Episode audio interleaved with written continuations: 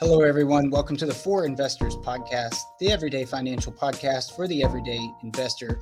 I'm Andrew Gay, independent financial advisor with Texas Hill Country Advisors, based right here in the beautiful Texas Hill Country of Kerrville, Texas. I'm going to read a quick disclosure for our listeners, and then we're going to jump right to it. Securities and investment advisory services offered through Next Financial Group, member FINRA SIPC. Texas Hill Country Advisors is not an affiliate of Next.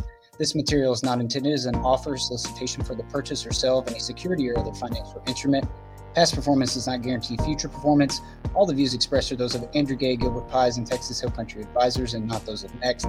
The S&P 500 is a market cap weighted index composed of common stocks of 500 leading companies and leading industries of the U.S. economy. The Dow Jones Industrial Average is a price weighted index of 30 actively traded blue chip stocks.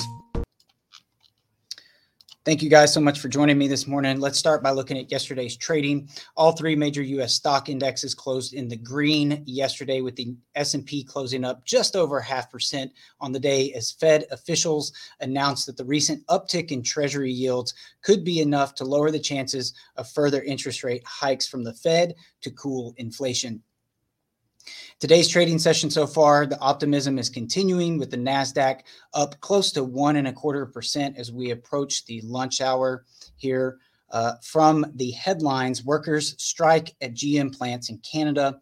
Israel readies for a ground war in Gaza, according to the Wall Street Journal.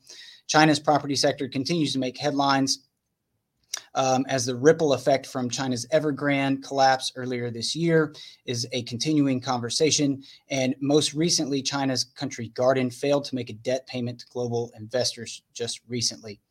And finally, U.S. House continues to struggle to find a path forward to elect a new speaker. Oil prices continue to stay elevated after their run up that they've had over the last six weeks or so, and then spiking again most recently over this weekend as the attacks as the attacks unfolded on Israel.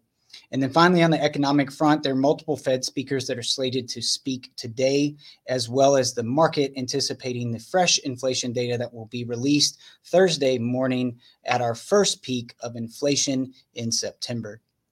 Thank you guys so much for joining me this morning. Don't forget, interact with us, share our content, helps other people find the show. We're on Facebook, LinkedIn, and YouTube most weekdays. The stock market is open and all places you find your podcast, including Spotify. Jump over there, give us a like, give us a follow. We would greatly appreciate it.